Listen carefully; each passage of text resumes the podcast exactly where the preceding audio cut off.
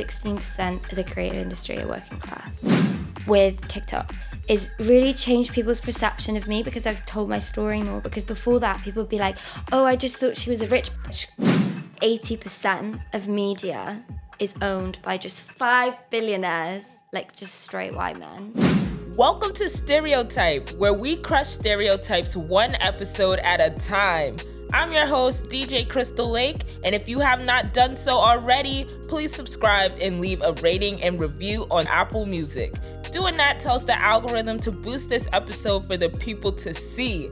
It's the best way to support this channel, and it would mean so much to me. Today, we'll be talking about trying to make it to the top while being working class, as well as the problems and good parts that can come along with it, with my special guest, Tori West, the creator of Bricks Magazine. We're going to share tips and stories on how we navigated this problem and the type of situations that we met that lifted us or brought us down. Let's get into it. Tori West has really provided a platform for underrepresented groups and the amazing creators who are powering our future. How are you, Tori? I'm good. I'm so excited. So happy to be here. So I know you shine a light for the working class, but have you ever been in a situation where you were broke and trying to make it? Oh gosh. It's something I've had to like really unpack in therapy a lot this year when I finally managed to be able to afford to go to therapy was how much I've personally had to sacrifice like my own like living standards or any particular like safety net or, or anything like that just for the sake of trying to get by in my career. I had a really awful time when I worked in house at like a particular magazine, which came out all last year. After that, I was so traumatized from my experiences. I really struggled working in an office just from like PTSD and like being really hyper vigilant about like my safety and stuff that I really, really, really struggled working in an office. So I'd do anything just to try and not do that. But like, I think when you like grow up low income and then you don't have savings to fall back on, mm-hmm. and I mm-hmm. literally was still in like my student overdraft, and I literally had like not penny to my name.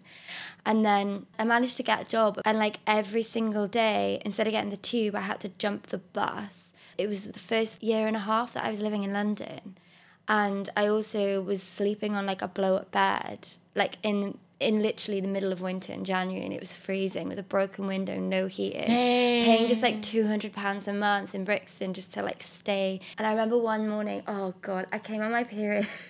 Sorry, overshare. I came on my period and I was just so much pain. I'm the fucking blow up bed, like popped and I was sat there just like in so much pain like on this blow up bed that was just flat on the floor and I was like why is this my no. life and it was just awful and then there was an so I finally got out of that once I got into a pattern of like working full time a little bit again just on like not a, a it was a salary but like not huge it was like 18k a year sort of like mm. little thing you know I sat at the publication and I had, I have always had this theory. I think especially when you grow up with nothing, you always want to provide for other people because you've never had money. So if you do get a little bit of money, you're like, oh, have this, or you know, you want to share it. Um, and, and I did that for so long instead of looking after myself. So I accidentally made myself. I don't like using the word homeless. I feel like that's not probably the correct term, but I literally didn't have a home. Like I had to sofa surf for three months and like sublet my that flat out homeless. to pay.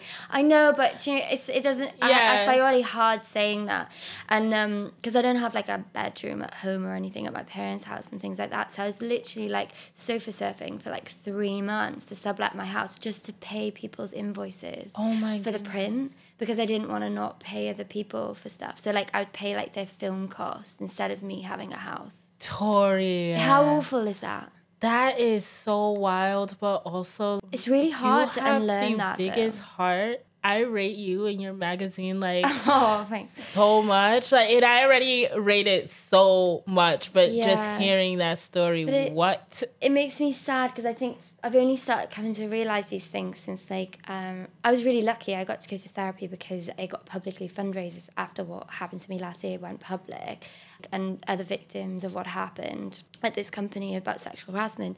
The public funded us to go to therapy and have emergency therapy. So I got to go to therapy because that.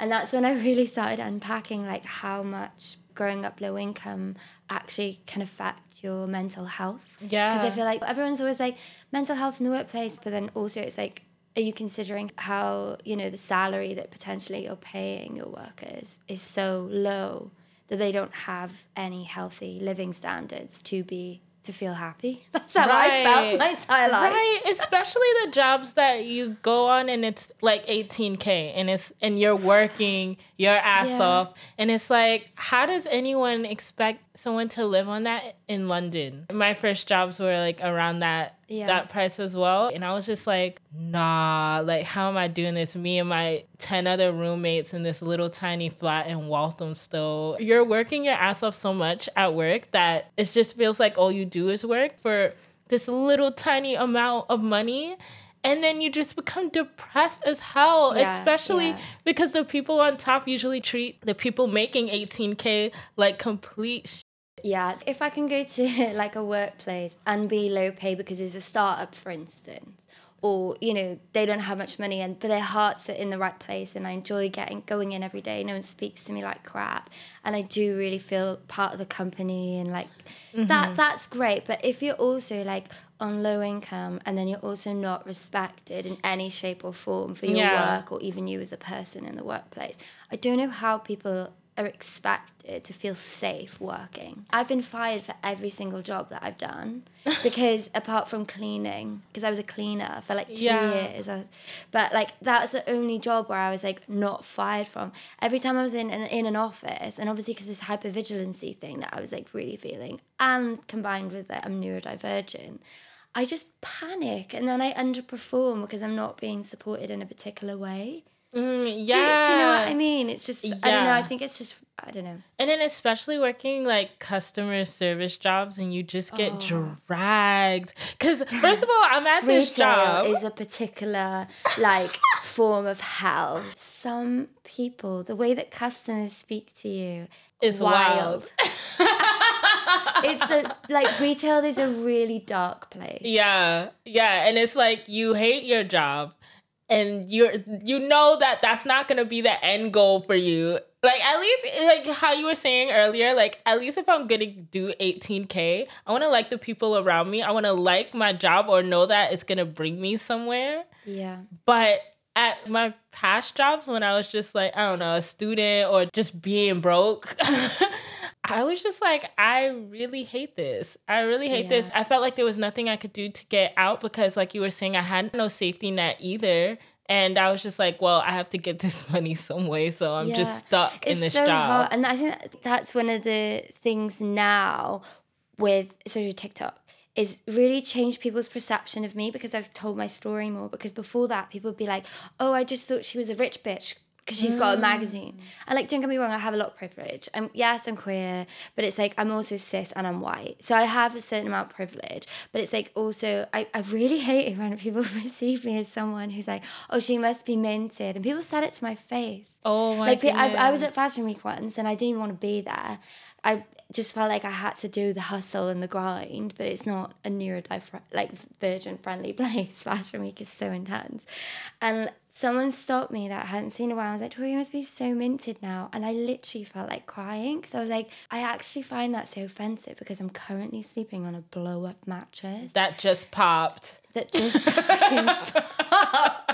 The lowest I've ever felt, I think, is all because of finances. Yeah. And then even when you were just speaking about um you know, places not being that neurodivergent friendly. Have you ever seen or experienced injustice with neurodivergent people? Yeah.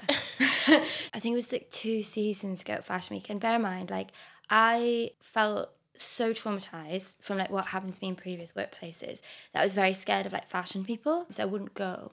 So I really tried to like get out the house and like go to just one show just because I liked the designer and I got one invite. I couldn't transfer the ticket because it was like my name on it and they sat me front row. And I was like, that's really special actually. I, sh- I should go. I like the designer. So I went and they just changed the COVID rules where you had like the COVID app, and then you had like another COVID thing that was like a different app, and it was a passport, yeah, and a QR code. Uh huh. But it just that week launched, so it said on my ticket, be like, make sure to show proof of negative test. So I took a lateral flow and I submitted it through the NHS app, and like got all that through, and as a text. So I got to the door, and I was like, oh here, my here's my thing. And they're like, no, no, no, no, this is what you need. And I was like, no, no, okay, that's fine, but I just don't understand.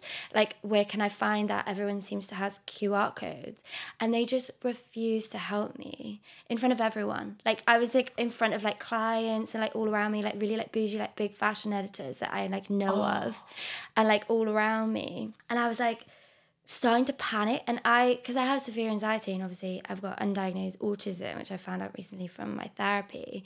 So it's like i've learned quite a lot about myself but i've realized that i do really struggle and like sometimes like i stop breathing. Like, and I, I always think it's like maybe because i'm having a panic attack and I, I literally have to remind myself to breathe.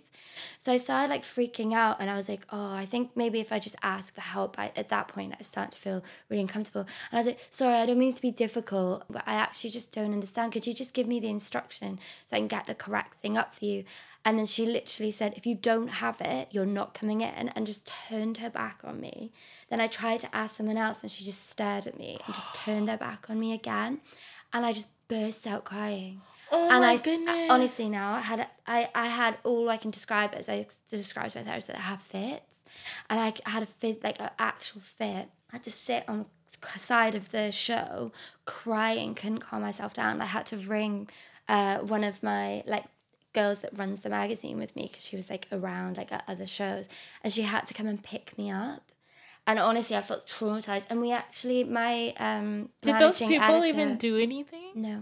My managing editor actually just emailed them, not even to be like horrid, but just to be like, hey, this happened. Like, Tori's neurodivergent. Like, she was sat front row. She doesn't really go to these things. She just burst out crying because you couldn't help her with instructions that you clearly understood. But to someone who's like neurodivergent, instructions are a massive limitation to me. Even at, like, I do uni and I, I'm a, such a visual learner. Like if you taught me something in voice format or chat or whatever, I'd be fine. But if I've read an instruction, I can't process it mentally in my head. So I was just like, that was a real limitation to me with my neurodivergency. And like no one helped me, but they just thought I was being troublesome. Some people are just and I feel like this is something that should be taught. First of all, how to act in general. I feel like there should be training anywhere where you're acting as someone to help another person. It's, it's about the conversation about unseen disabilities and things like that, isn't it? Because it's like with events in particular, I feel that, especially fashion events, you'll get a ticket through, but you won't be told. Obviously, this doesn't affect me personally, but I can imagine it affects a lot of people who have disabilities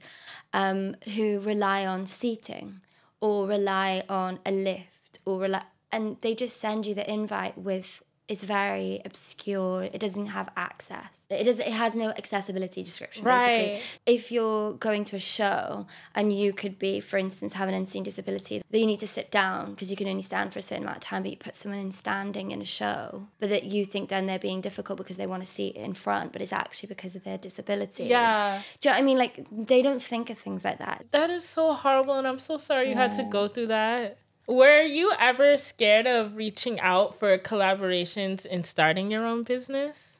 Yeah, absolutely. I'm a massive believer in like you can't be what you can't see. Mm. And I've never I don't know, like do you like when you open up a magazine? It's so inaccessible. Especially like probably the generation that we grew up in where they were like circling women's bodies and like shaming Oh them. my and it's just all these like crazy, like really f***ed up things. Yeah. And we grew up in that generation and just like absolute elitist hyper luxury like Yeah. consumerism. They'll be like, guess who just got fat? And yeah, like, there's that. And also buy this eight grand bag. yeah. And it's yeah. like, great, I can't afford it. And I just feel like we just grew up in like a very sad media age. I'm obsessed with magazines. Like I used to like rip out like all of the bits that I liked and make scenes, but I didn't have the terminology to know what that was. So I've always loved it. And like when I went into the industry, I thought it was just something that I could never do because there's no publishing industry apart from like local press in mm. Wales. And I was just like, what am I going to do? I can't afford to move to London, can't afford to intern, like all these things. And I just started seeing myself as like an us and them situation where it's like, well, this is kind of what I can do. But then that was the lens that I saw my whole career and like my whole life is like through the lens of like someone who wasn't good enough to be mm. in that industry, which is really sad. So like I had such bad imposter syndrome for like why would I email these like fashion brands because they wouldn't work with me anyway because I can't even afford the stuff. Do you know what I mean? I can't see any like other working class queer or female Yeah. people who run media companies. So why are they going to take me seriously? I think I really negatively impacted my career for so long, very early on, because I was too scared to approach people because I'd instantly be like, they don't want to work with me because I'm bottom of the barrel. I completely feel that. But when I first saw Bricks, I was like, this is so different from anything else I've seen. And the community behind that, that like pushes that whole magazine and just the stories in it. And it, I feel like it's just, it's so much more than just the art and the fashion. It's really community. And I, and I never really saw that on such a level before. thank you. Yeah. It's definitely what I was trying. I just wanted to make like a space. For instance, when we go back to like opening up a magazine and me saying I couldn't see myself in it or be ever be a part of it, I would just only ever consume it and feel bad about myself.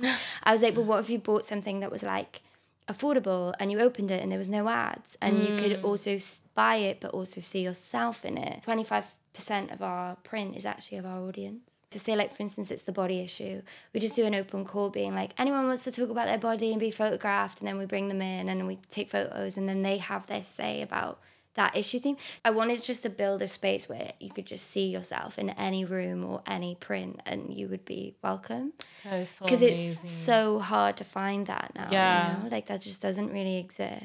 I don't see it as like my business. It's like our project. Yeah, I know that's really Oh, weird, but like is we see it like that, and it is hard. Like I'm not gonna lie. Like we're still not on salary. Like I'm not currently being paid. The girls that are in the office with me, they're on retainer. Not much, but they get paid, and we pay people in all honesty, like for production and for their ideas more than we actually pay ourselves or Mm. even myself. But I think that's like almost at the stigma of do I support an independent press or does it mean anything when I could go and work at a bigger conglomerate that has like the stats and the KPIs? So that's been really hard. But I've I've seen a shift massively in the last like year. Right, because I feel like people want to put their hearts into something that is meaningful for them. Because I'm even thinking about one of my most favorite jobs ever.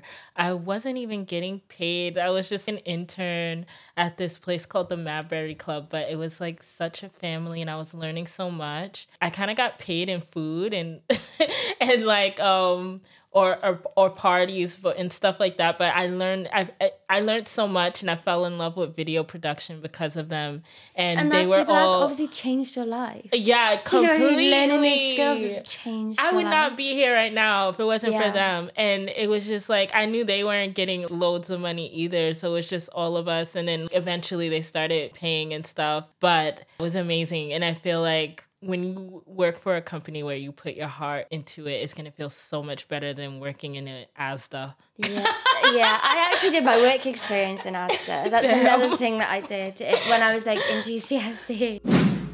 If you want to show the world that you're sick of labels, then head to the Stereotype shop at cutbykrystal.com slash shop or head to my Instagram at DJ Krystal Lake. I actually loved creating these and I think they look pretty cool, so let me know if you like how they turned out as well. We're about to play a game of Would You Rather. Are you ready? Yeah, I know how to play that one. Let's go. Would you rather have been born rich and never worked or keep life the way it is? definitely keep life the way it is. Absolutely. I think that I wouldn't be the same person if I hadn't gone through particular hardships. And I think that also I wouldn't be as proud of myself for mm. making it work through those hardships. The traumas helped still sh- shape like who I am as a person today, you know. Yeah, 100%. Deep question. Yeah, I'm not. I'm not even gonna lie. I would choose the same thing. I would definitely not give up those days in the ghetto. I do like that. I helped a lot of people along the way. Learned a lot about myself, and I feel like I can navigate life better because it But made I me think wise. also people that grow up with low income and then come into money afterwards are less likely to be dickheads. In all honesty, I like to think because they actually know what it's like to be on the Yeah. other side of that instead of just like growing up rich and just never ever having any form of like empathy or understanding of what it is actually like to be low income. Yeah. And then the people then go off fetishizing working class class culture. Yes. Oh my It's goodness. so annoying. Uh, yeah. Don't even get me started. That's a whole episode. Uh, that is a whole episode. But our even our content could relate to more people because we lived that life yeah. and kind of still are living it. yeah, I, But, I'm you know, salary. I'm still, I'm, I'm. Would you rather live life with no music or no fashion? no fashion. Absolutely. Yeah? Absolutely. I swear I thought you were gonna say no music. No way. Music's the only thing that can actually pull me through my anxiety. This is going to sound like I'm rich now, but it's not because my dad went bust a couple of times and we but my dad like is a record producer. So I've always grown up with like just loads of music and we were just like just really broke that like we wouldn't have like there'd be times we didn't have a TV, but he had records. Do you know what I mean? And we mm. could play music. I've always said that if I didn't do what I was doing now, I'd do music. One of the only things that can pull me out of really bad trauma. Yo, It's the trust only me. thing. Music is like my ghetto therapy. Like I, I remember I would listen to you know that Kendrick Lamar album with the van, Good Kid, Mad City. I would just really listen to that. Like I was a really about that life, and I wasn't. Yeah. But I was like, this connects. Yeah. I would choose music too, but also I'm a DJ, so of course I'm Okay. choosing music. Would you rather be roommates with Mark Zuckerberg when he was in uni? or be roommates with Kim Kardashian when she was in her 20s? Oh my god, that's so easy. Kim Kardashian in her twenties, Oh, absolutely. Okay, okay. No, No, damn, I should have made this really harder. I would be roommates with Mark. Why? Do you not think that would be like, like- absolute hat hyper mask energy? Uh, no, I feel like maybe he was nice when he was in a student and creating. He, he made Facebook at uni to find out if women were single or not. Like there's some level of like Oh, Damn, that's why they love his ass in the Illuminati. I did not know that. Wait, he did it to find out who's single? I'm pretty sure. Yeah, Oh, that yeah, because that was an ever, like option. niche USP to like face it when it was like a uni thing. Do you know what I mean? It was like to find out if girls were single or not with the relationship status thing. Yeah. But also, like, I do don't know. I feel like me and Kim K, not maybe not now, but back in twenties, I feel like you know she was a hustler. She wanted to get somewhere. She was cleaning closets of Paris Hilton. I was a cleaner. I feel like I feel like we we're both Libras. connection. I feel like maybe back in the maybe not so much now. I think she might have been fun in the twenty in I like wonder what twenty. sign Mark is. You want to guess? I'm about to look it Um, up right now. I'm gonna guess like he's definitely not a Leo because that's like the best He's sign not. there He's not a. Leo. No. I don't think a Libra because no, that you need to be something nice. I feel like Mark is a Virgo. I always throw shade at Virgo. Oh, Do you know, Aquarius. I was also raised by two Virgos, and I think that was also really horrible for me. Like, yeah, they, they give I- me really horrible. I dated a lot of. Virgos and they be ruining my lives. Yeah, Virgo. You know, Let's go I'm gonna go Virgo, and if it's not a Virgo, Aquarius.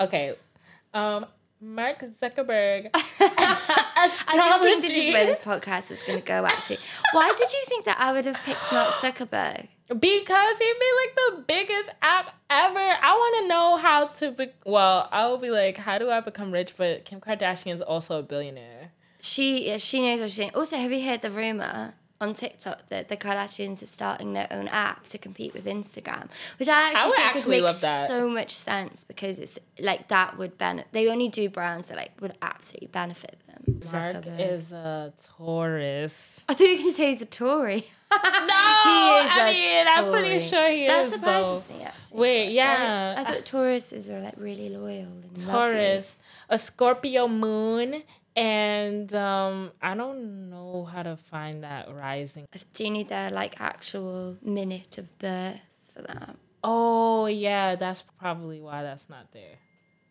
It's probably Virgo. Yeah, like I'm. I feel like it's some type of evil sign. So The Virgos. We But go- sorry, Virgos. I'm so sorry. Sorry, Virgos. I know y'all all love me, but y'all be ruining my life. So you would still pick Mark Zuckerberg? Yeah. Interesting. I'm gonna I go feel home and like do Kim research. Kardashian would annoy the hell out of me. Yeah, yeah. I'll do Mark Zuckerberg. Not do. what made you start Bricks? Decided it at uni originally, and then I stopped, quit, and like diluted it because I was just like, I don't think I could cope with it. And then after leaving working like in house at publishing, I then decided I wanted to start it back up again. So just kind of did it on the side of cleaning. Um, so that's kind of like the storyline of it. But very, very early on, it was because I lived in Bristol. And I was like, why does the creative industry have to be so London centric? Like, ironically, mm. I'm here now. But I think I like to think we do quite a lot of our content that isn't actually through a London centric lens. Like, we do quite a lot of things like around the UK. And in the EU as well. And like our second biggest audience is the US. So it's like I don't feel like it's too London centric. Yeah. Um, that was the first reason. You international. that, that was the first reason is that I just didn't like that it was that. Then as I started uh, working more in house and like living in London and like navigating the creative industry, it was just how elitist it was for me mm. and how like it's like I think it's like statistically, so it's like sixteen percent of the creative industry are working class workers. That's it, sixteen percent. Uh, oh uh, my goodness! Wait, industry. when you said it the second time, that's what I really deeped it. You said you were like you what?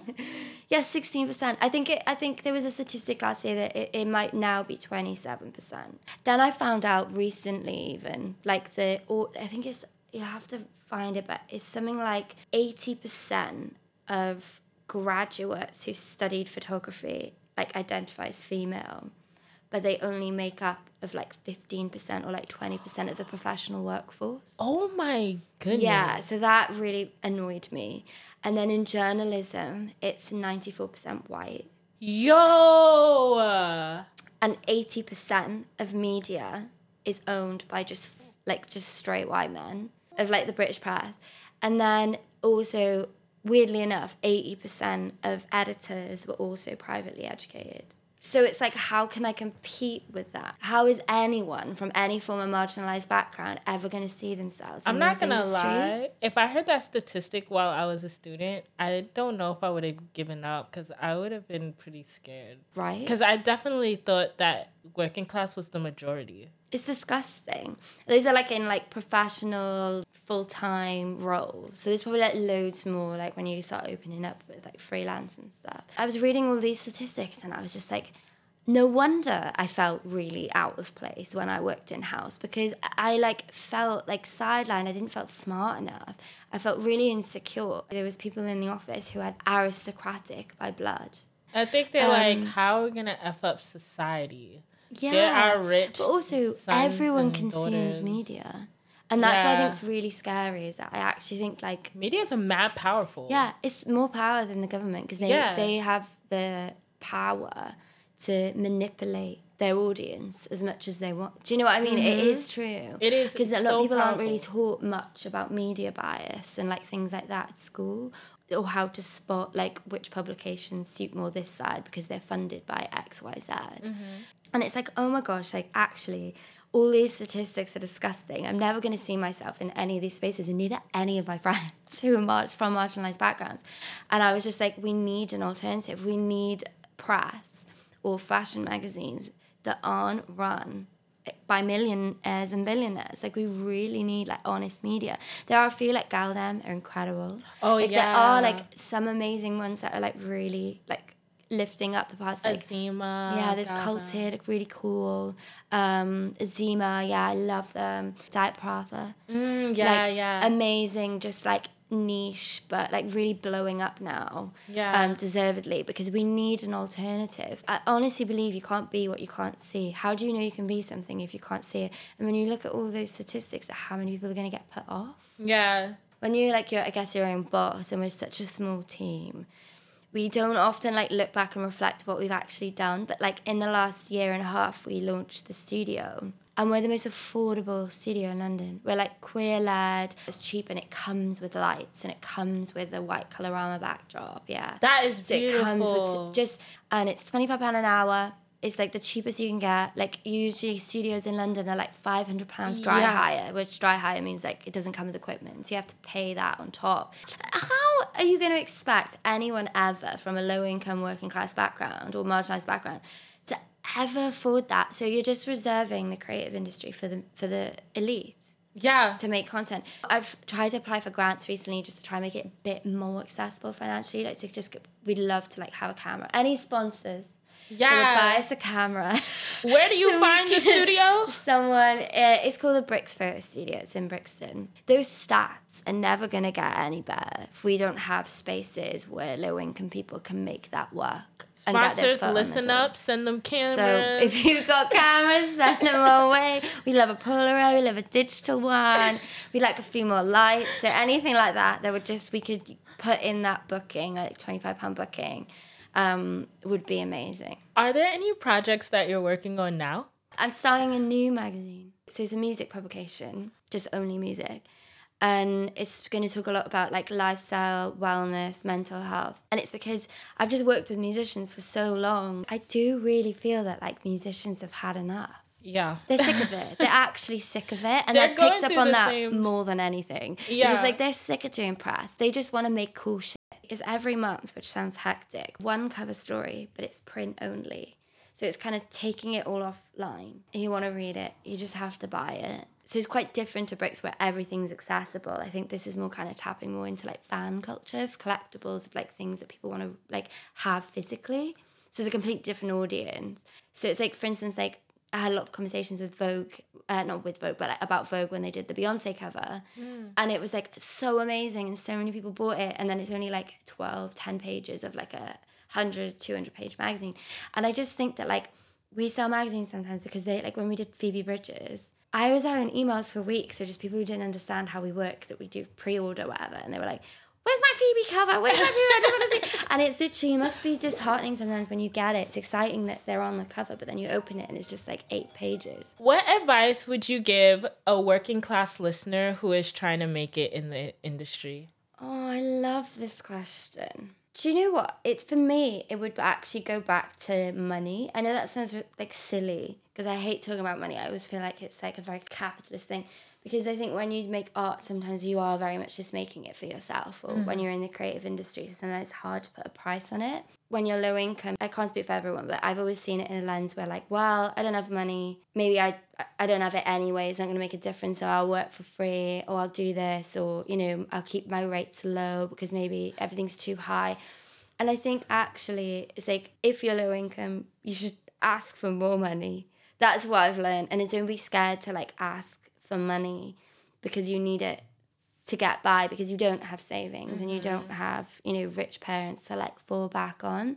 So like if you want to set a fee to whatever you think do it. Add your 20% on tax on top of it. Like don't ever feel awkward to like ask for money. One of the things that in perspective for the company is that like uh, we do it all the time. Even now we're like oh this is too much money of course it's too much money for us it's not for them Yeah. do you know I mean when you're emailing like big businesses asking for like sponsorship money they have the world and everything in it so like your budget is like a grain of salt to them Yeah. so it's like don't worry about like going in too much because no one loses projects for like asking too much. They'll just renegotiate with you, being like, "Oh, can we have X, Y, Z? Let's chop down these deliverables." Like they will just negotiate. They're not just gonna flat out close the door on you and you'll lose it. It's just know that you should set your fees to your worth and more. Yeah, that I I believe. I remember going into it, and even to this day, there's times where I found out my rate was too low, or just feeling super nervous to even ask for something higher than the BS rate that they already gave me, and especially like just starting out, or especially just going into work a nine to five job at like a B and Q or an Asda. yeah.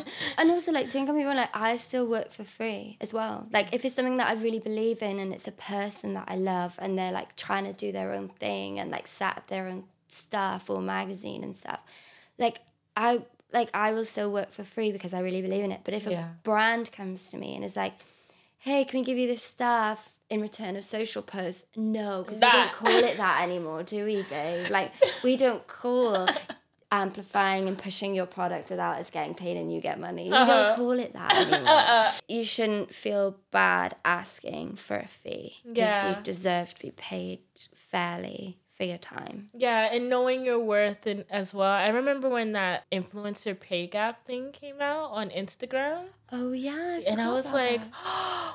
whoa, like it, it just opened your it's eyes. such a wild industry actually because there's no set script of what or rules or you know Yeah. uh, that you sell content for or sell deliverables for or it's just wild and it differs so much between client to client like it's actually a really tough one to navigate on like how to figure out your fees when it comes to brands. That's why I got an agent. I'm not good with things like that. But I feel like when you've got someone who is that negotiator, there's almost like the bad voice being like, this isn't enough. Where the hell's my mm-hmm. invoice? You can always kind of have that professional face. Yeah, my influencer friends that are doing what I do that have an agent, they're getting so much money. And then like they all convinced me like, Krystal, no, your rate, what the hell? Get an agent. And now like this month I'm on agent hunt. But thank you so much for being Thank on this podcast. You're so amazing, Tori. Thank you so much for having me and my little tiny minuscule dog. Do you want to me? In this episode, we talked about how being broke doesn't mean that you can't make it. Your mindset and your fight to make your dreams come true will be the biggest strength, even if that means it could be harder for you. We also learned the importance of knowing your worth. As for higher pay, rich people do it all the time, and you deserve it. If you're scared to do it, there are agents and friends who can jump in for you. But you have to take charge of how you value yourself and how companies value you as well. If you enjoyed this show, please give it a rating and review. It tells the algorithm to boost this podcast, and trust me, there are so many people that need to hear these discussions. So it would mean a lot if you do this to support the community and this podcast. Don't miss out on the next episode where I'm breaking the stereotype of queer people or people of color live sad lives. My guest, Josh Rivers of the Busy Being Black podcast, will talk with me about being black, queer, and proud. Until then, this was DJ Krystal Lake, and remember, you are a person, not a label. I'll see you in the next one.